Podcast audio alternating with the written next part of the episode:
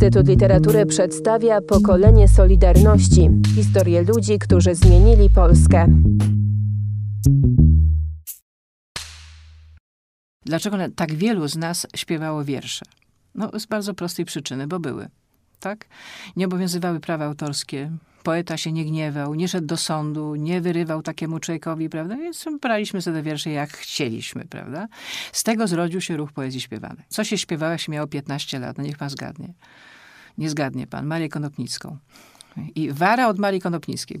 Bardzo, bardzo mi się, mi się te, te, to śpiewanie przydało. I zaczęło się, wie pan, jakby odkrywać niektórych poetów o mało znanych nazwiskach i o bardzo dziwnych y, y, życiorysach i tragicznych życiorysach. Tak na przykład odkryłam, wiele lat śpiewałam taki walc Henryki Łazowertówny. To była córka dziennikarza warszawskiego, która poszła z matką do getta i, i tam zginęła napisała kilka bardzo pięknych, bardzo prawdziwych wierszy. Takie, że to właśnie ja najpierw tej, odczułam pra, prawdę tych wierszy, a dopiero później dowiedziałam się, jaka tragiczna historia jest z nią związana.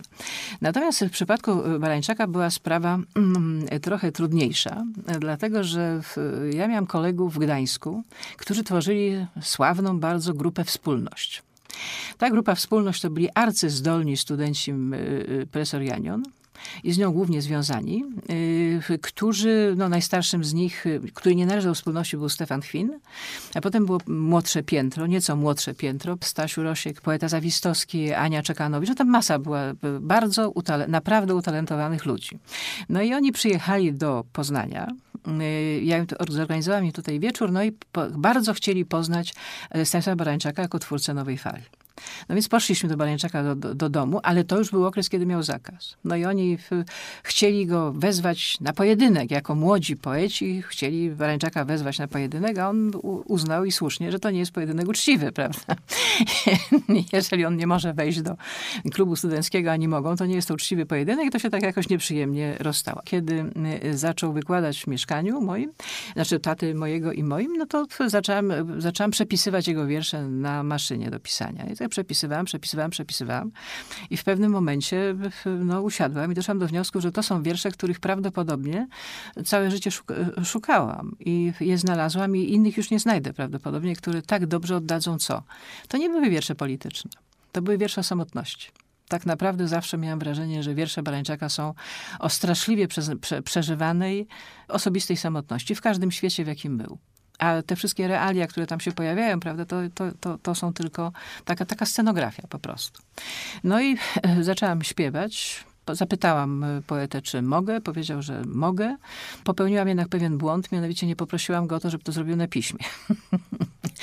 I teraz oczywiście jest problem, ponieważ jak odbywało się, było 40-lecie Studenckiego Komitetu Solidarności, tak chciałam jakby z, twoje, z, tego swojego y, y, wygnania, prawda, przyjechać i te piosenki zaśpiewać. Bardzo mi na tym zależało. To okazało się, że teatr ósmego dnia nie użyczył mi sali, twierdząc, że nie mam prawa tego Barańczaka śpiewać. A kiedy zwróciłam się do wdowy, no, to ona mi nie odpisała. No i tak to się mnie, i tak zrobiła się dosyć skomplikowana w tej chwili sytuacja. No wykonałam ten, ten, ten, ten recital Barańczaka 264 razy, także tylko raz mi się nie udało go wykonać.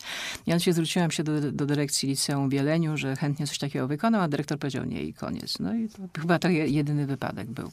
Natomiast wiersze jego do dzisiaj cenię i mało tego uważam, że y, Barańczak po wyjeździe do Stanów Zjednoczonych jeszcze przez pewien czas pisał, wie, te wiersze amerykańskie są też bardzo, bardzo ważne i ciekawe, a potem przestał pisać wiersze. Jarocin.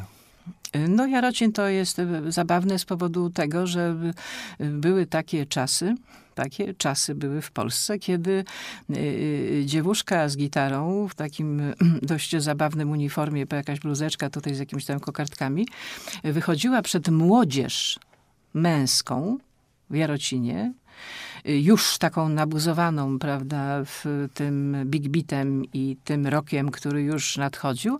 I ja mogłam sobie na przykład Konopnicką zaśpiewać, nikt mnie nie zabił. No, pan sobie to dzisiaj wyobrazi, prawda? No to gwi- wygwizdanie i...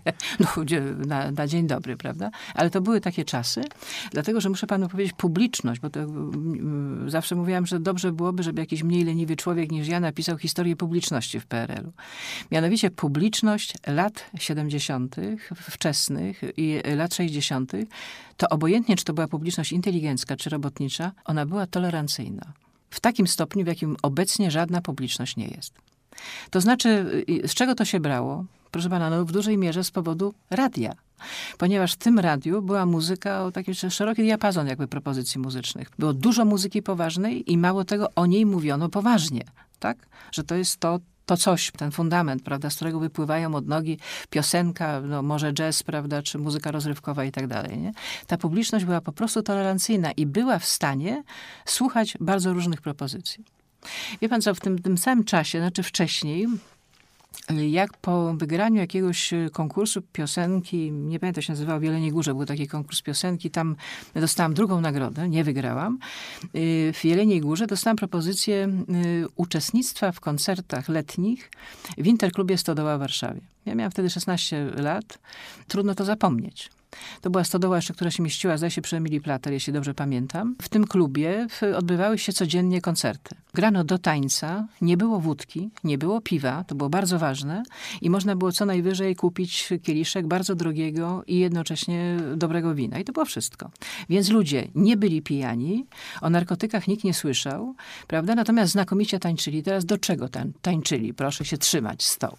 Dwie godziny do tańca grał zespół Hagaw i Andrzej Rosiewicz. Rosiewicz, młodziutki Andrzej Rosiewicz. I naprawdę dawali z siebie wszystko. E, dwie godziny grał nieżyjący Wojciech Skowroński trio z Andrzejem Iskrą na gitarze basowej, prawda? Kto nie słyszał, niech żałuje. E, to też taka postać zapomniana, bo znakomity pianista to był. E, następnie przez dwie godziny śpiewała Ewa Bem i zespół Bemibek. I nikt się, proszę pana, nie oszczędzał. I między tymi koncertami, które, które się tańczyło, słuchało i tak dalej, była taka półgodzinna impreza w takiej sali, gdzie były takie beczki wyściełane jakąś tam skórą i odbywał się recita, półrecital poezji śpiewanej. No i tymi, z którymi się zamieniałam, no były takie postaci jak Magda Umer, czy Elżbieta Jodłowska, czy Jola Marciniak, prawda, czy Natasza Czarmińska. No, najmniej wiemy o Elżbiecie Jodłowskiej, ale Elżbieta Jodłowska wróciła teraz jako aktorka ze Stanów Zjednoczonych, natomiast ona znakomicie śpiewa piosenki Edith Piaf. Czasami się zastanawiam, czy nie lepiej. A grał no, Henryk Albert i duet Albert Strober i tak dalej. Także tak wyglądało lato. No, wie pan, chciałoby się coś takiego przeżyć, nie? Tylko to już radi. Sierpień 80, sierpień 80 właściwie, nigdzie nie nastał, bo, bo koledzy pojechali do y, Lech Dymarski, Jasekuja pojechali do Gdańska i stamtąd przywieźli relacje. No i okazało się, że teraz będą się rejestrować koła Solidarności. W związku z tym wszyscy żeśmy się znaleźli w mieszkaniu przy ulicy Powstańczej 3 przez 6 albo 6 przez 4, czyli 3 przez 6, czyli państwa Sabiny Kubiak i Feliksa Kubiaka. No i każdy tam coś robił, tak? Ja przepisywałam na maszynie, pamiętam takie mm, zaświadczenia, że ta, ta grupa, prawda, ludzi założyła właśnie koło Solidarności. Były takie dni, kiedy przychodziło kilkaset osób i tutaj wszyscy e, moi koledzy, z którymi no niekoniecznie jesteśmy zgodni w jakichkolwiek sprawach obecnie, e, na pewno przyznają panu, że była ofiara śmiertelna. Mianowicie mały piesek, bibunia, który wyskoczył w, ataku padaczki, prawda? Kolejny, kolejny gość zdarzył się, zjawił się w mieszkaniu. No i niestety się skończyło to tragicznie. Potem się niestety Solidarność przeniosła na ulicę Długosza, potem na Zwierzyniecką i wtedy się zaczęły koleżeńskie takie, jakby to określić, no, takie dy, dysonanse, prawda. Nie byliśmy już potrzebni. Tam ci z SKS-u nie byli potrzebni, a koledzy poszli, prawda. I, i tak się drogi nasze jakby rozeszły. No, miałam, miałam do wyboru, pamiętam taką gazetę, którą wydawał, y, to był się nazywał serwis chyba uniwersytecki, ponieważ założycielka tego serwisu wyjeżdżała do Szwecji, szukała kogoś na zastępstwo. No ja nie bardzo wiedziałam, jak mogę ją zastąpić, bo ona tam robiła wszystko. W związku z tym nie, nie bardzo wiedziałam, co i jak. A poza tym y, jak to zwykle w, tego w tych gazetach solidarnościowych był taki, wie pan, taki przerost wymagań nad możliwościami. Na przykład pamiętam do dzisiaj żądanie, żebym w ciągu miesiąca napisała książkę pod tytułem Stosunki y, Kościół-Solidarność. Pamiętam, skończyła się nasza wspólna droga, kiedy panie mi powiedziały, że no muszę wybierać. Albo idę do przedszkola po dziecko, albo tutaj siedzę. Ja wiem, no wybieram przedszkole i dziecko, bo, bo, bo ten. I wtedy y, ruszyłam z Grzegorzem Tomczakiem, y, głównie z nim. Y, ruszyliśmy w Polskę po, na tak zwane grania strajkowe. I tych imprez było bardzo dużo. Każdego miłośnika Solidarności pewnie zaskoczę. Kiedy przyjeżdżaliśmy na jakiś strajk, to zawsze pytałam, w jakiej sprawie jest strajk. Okazało się, że nie zawsze strajkujący wiedzieli, jaki jest cel tego strajku. No ale strajkowali. Z jednej strony, jak, jak mijał czas, było widać coraz bardziej, coraz większe zmęczenie. Tak, tych strajkujących, także studentów. Jednocześnie, no nie da się ukryć, y, te wszystkie, mimo że myśmy tego nie wymagali, te koncerty przynosiły dużo pieniędzy. Nigdy nie miałam tyle pieniędzy, ile wtedy miałam pieniędzy z tytułu honorariów w tych koncertach. Po czym y, dostałam propozycję z Teatru Jaracza w Olsztynie, ponieważ byłam laureatką tej poezji śpiewanej dwa razy. Y, W związku z tym dostałam propozycję, żeby zaśpiewać w takim spektaklu odnowowym w drodze. Te role wcześniej miała Natasza Czarmińska, która wyemigrowała do Francji. No ja się chętnie zgodziłam i to był bardzo przyjemny okres mojego życia. Myśmy z tym spektaklem jeździli po y, właściwie całej Polsce. Był wielokrotnie wykonywany, no aż prawie do grudnia y, w- w 1981 roku. No i zawierał między innymi piosenki solidarnościowe, tematykę solidarnościową, no i na, na, na, na widowni, która zawsze była pełna i wypełniona po brzegi. Było to coś więcej niż sztuka. I jeszcze jedną rzecz panu, państwu, panu opowiem troszeczkę później, bo to się tak wiąże z, tą, z tymi widowniami. To było w stanie wojennym. Dwóch znakomitych recytatorów, jednym z nich był Krzysztof Żyliński, wykonało w małym miasteczku w Czciance oprawę mszy za ojczyznę. Oni tam recytowali wiersze, recytowali litanie do Matki Boskiej, a ja miałam obowiązek zaśpiewać dwie pieśni, ale y, y, z samego szczytu kościoła. Bez mikrofonu, bez niczego, bo tego nie było. I powiem panu szczerze, że jest to jedno z najważniejszych doświadczeń w moim życiu. Mianowicie, żeby się dostać na, na szczyt kościoła Saletynów, musiałam po prostu być przenoszona ponad głowami widowni. Tak było ciasno. A kiedy zaczepnęłam powietrza, żeby coś zaśpiewać, okazało się, że tego powietrza nie ma. Wszystko to, co oni wymyślili, było tak genialnie zrobione, że ja myślę, że w, w, w pamięci tych mieszkańców Czcianki, którzy się wówczas w tym kościele w takim, w takim strasznym tłoku znaleźli, to było jedno doświadczenie, którego, no, które trudno zapomnieć.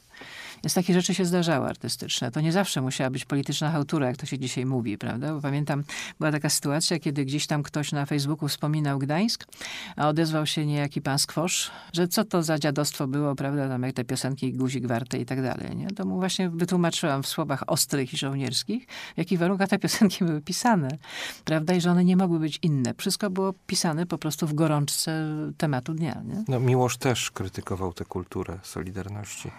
Nie wolno. To była kultura absolutnie autentyczna. Tak jak nie dyskutujemy nad wartością wokalną utworów Jana Kelusa, prawda? No, nie było to najlepsze, powiedzmy, ale nie o to chodzi. Ale jednocześnie najważniejsze jest to, że gdy on śpiewał, to, to, to y, ci, którzy go słuchali, mu wierzyli. Tak? Zupełnie zasadnie. Kto pani podpowiedział, jak interpretować te Nie, piosenki? nie, no nikt nie powiedział, to już była osobista sprawa, natomiast ona oczywiście wynikała po prostu z doświadczenia. Miałam takie dwie, y, trzech nauczycieli śpiewu, wśród nich była pani Wanda Falak-Zielińska, to była wybitna śpiewaczka y, poznańska, która uczyła w szkole muzycznej. Później miałam z panią Ewą Werką, to był większy problem, pani Ewa Werka była naturszczykiem, a pani y, Falak-Zielińska była śpiewaczką, która swój głos zbudowała. No i ona w zasadzie najwięcej nauczyła mnie, jeśli chodzi o interpretację. Tak? To znaczy powiedziała, że nie wolno po prostu sobie tak śpiewać. w związku z tym ona z uczniem, czy z uczennicą przygotowywała jedną pieśń, to było, bardzo lubiła Czajkowskiego.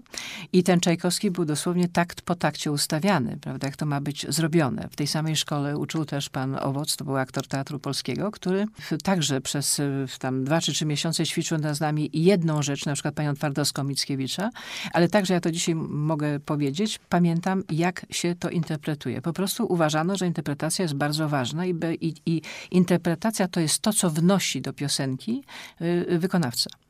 Krótko mówiąc, i zawsze pokazywano jako przykład Ewę Demarczyk, prawda? Gdzie był genialny tekst, genialna muzyka, ale ona wnosiła tę trzecią wartość, może najważniejszą z tego wszystkiego, czyli interpretację.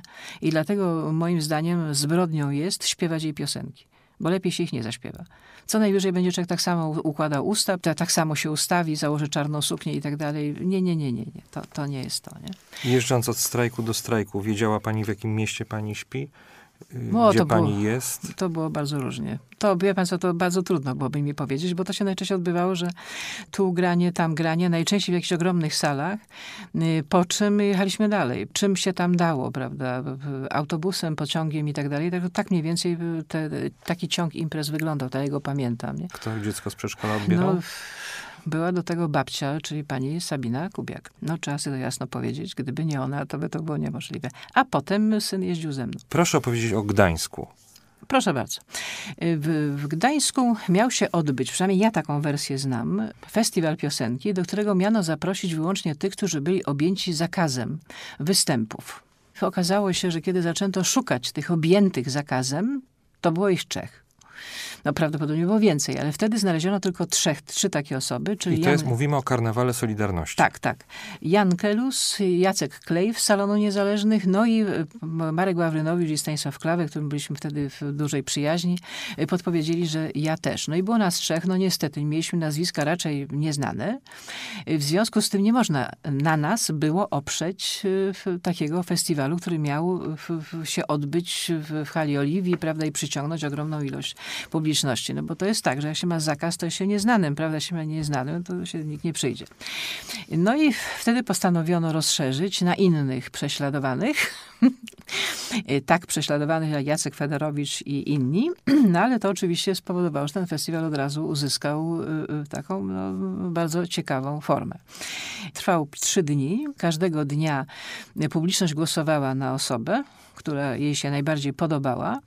Y, Przy czym organizatorzy, od razu też powiem, bo żeby już nie być w niezgodzie z duchem epoki, Maciej Zębaty tak to ustawił, że na końcu był zawsze ten, co miał wygrać. Pierwszego dnia miał wygrać Jacek Kaczmarski, drugiego dnia miał wygrać, już nie pamiętam, że trzeciego dnia miał wygrać on.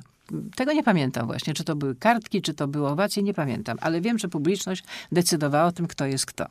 Nad tą sceną zwisały z sufitu gigantyczne portrety y, Bolesława Bieruta, Władysława Gomułki, Cerankiewicza, Gierka Jaroszewicza i stoczniowiec, którego po dużej bliskości była gigantyczna wlina okrętowa zwinięta w, w, w taką szubieniczną pętlę. Czyli jakby tak było, że ten stoczniowiec weźmie, za chwilę wyjdzie i tam ich powywiesza. I muszę panu powiedzieć, że to podlegało krytyce. To znaczy ci, którzy przychodzili, im się ta scenografia nie podobała. Uważała, że to jest taka scenografia za duża, ponieważ po prostu pokolenie Solidarności to nie było pokolenie wieszatieli. To nie było tak, to byli jak gdzie, i dzisiaj pan na przykład ogląda sobie stare kroniki filmowe, czy ogląda pan jeszcze lepiej na przykład dzienniki telewizyjne, w których no, ktoś tam czyta wiadomości, prawda, ale jednocześnie pojawiają się ludzie, to zauważy pan jedną rzecz, że w stosunku do dzisiejszych czasów ci ludzie byli jacyś łagodni, tacy niemrawi, no, tacy, tacy no, no delikatni po prostu. Natomiast dzisiaj to oczywiście z każdego tam e, pracownika mediów, zwłaszcza w telewizji, no tryska, prawda, tak, energia, już nie wiadomo, prawda, co z nim robić. W związku z tym ta pętla, y, ona była źle odebrana. Podpisaliśmy umowy, a potem myśmy podpisali także, pamiętam y, ten e, list protestacyjny przeciwko Maciejowi Zębatemu, że tak to ustawia, prawda, po swojemu, to nie ma być tak ustawiane. Tego pierwszego dnia zwyciężył zresztą ktoś inny, bo zwyciężył nieżyjący y, wrocławski pieśniarz i poeta nazwiskiem Zwo- Zwoźniak, który później zginął, zdaje się, w wypadku, jeśli dobrze pamiętam. I po tych y, trzech dniach myśmy się oczywiście rozjechali. Mieszkaliśmy w jakimś, pamiętam, akademiku. No po tych trzech dniach okazało się, że te nasze piosenki y, nagrywane, no i że one się rozchodziły, rzeczywiście rozchodziły się w całym, w całym kraju, tak bez, bez żadnego trudu. Pokolenie Solidarności. Cykl podcastów przygotowanych przez Instytut Literatury w Krakowie.